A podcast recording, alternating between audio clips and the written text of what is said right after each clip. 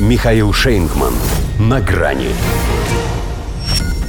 Черным не к белому администрацию Байдена массово покидают афроамериканцы. Здравствуйте. На грани. Вот тебе бабушка и Юрий в день. Будто им всем вдруг вольную дали. Пусть не все, но бегут. Афроамериканские трудовые резервы бегут. Потому что поняли, что здесь «Динамо». Пустить в Белый дом их пустили, но наделить полномочиями и перспективами карьерного роста забыли. Угнетают, стало быть. Держат в черном теле. Это, говорят, особая форма расизма, изощренная. В отличие от бытового, он не унижает, а поднимает. Но суть та же. Их тоже взяли, потому что они черные. Чтобы были. Чтобы все видели, что с толерантностью у Джо Байдена все в порядке. А вот выходит не совсем. Потому и выходит один за другим. Взбунтовался цветной офисный планктон.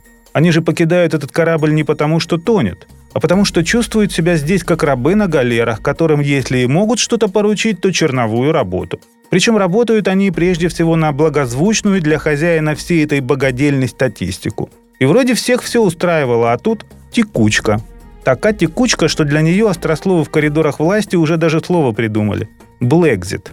В Белом доме пытаются отбиваться от критики и называют действующую команду самой многообразной в истории – указывая на то, что около 14% ее сотрудников темнокожие, а каждый шестой из них в прошлом году получил повышение. Но, во-первых, не 14, а 22 их доля в победе Байдена на выборах. Во-вторых, он обещал придерживаться именно такой расовой пропорции при формировании своей администрации. В-третьих, теперь их даже меньше 14%.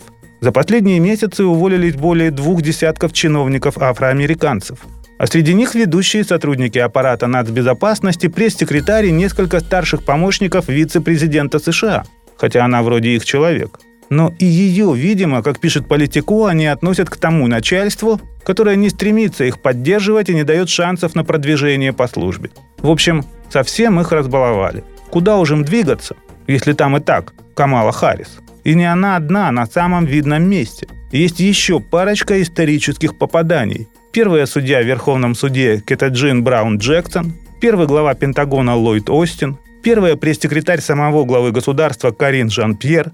Какие же они рабы? Пусть и служат белому господину. И какие же они не мы? Хоть иной раз и кажется, что лучше бы им помолчать.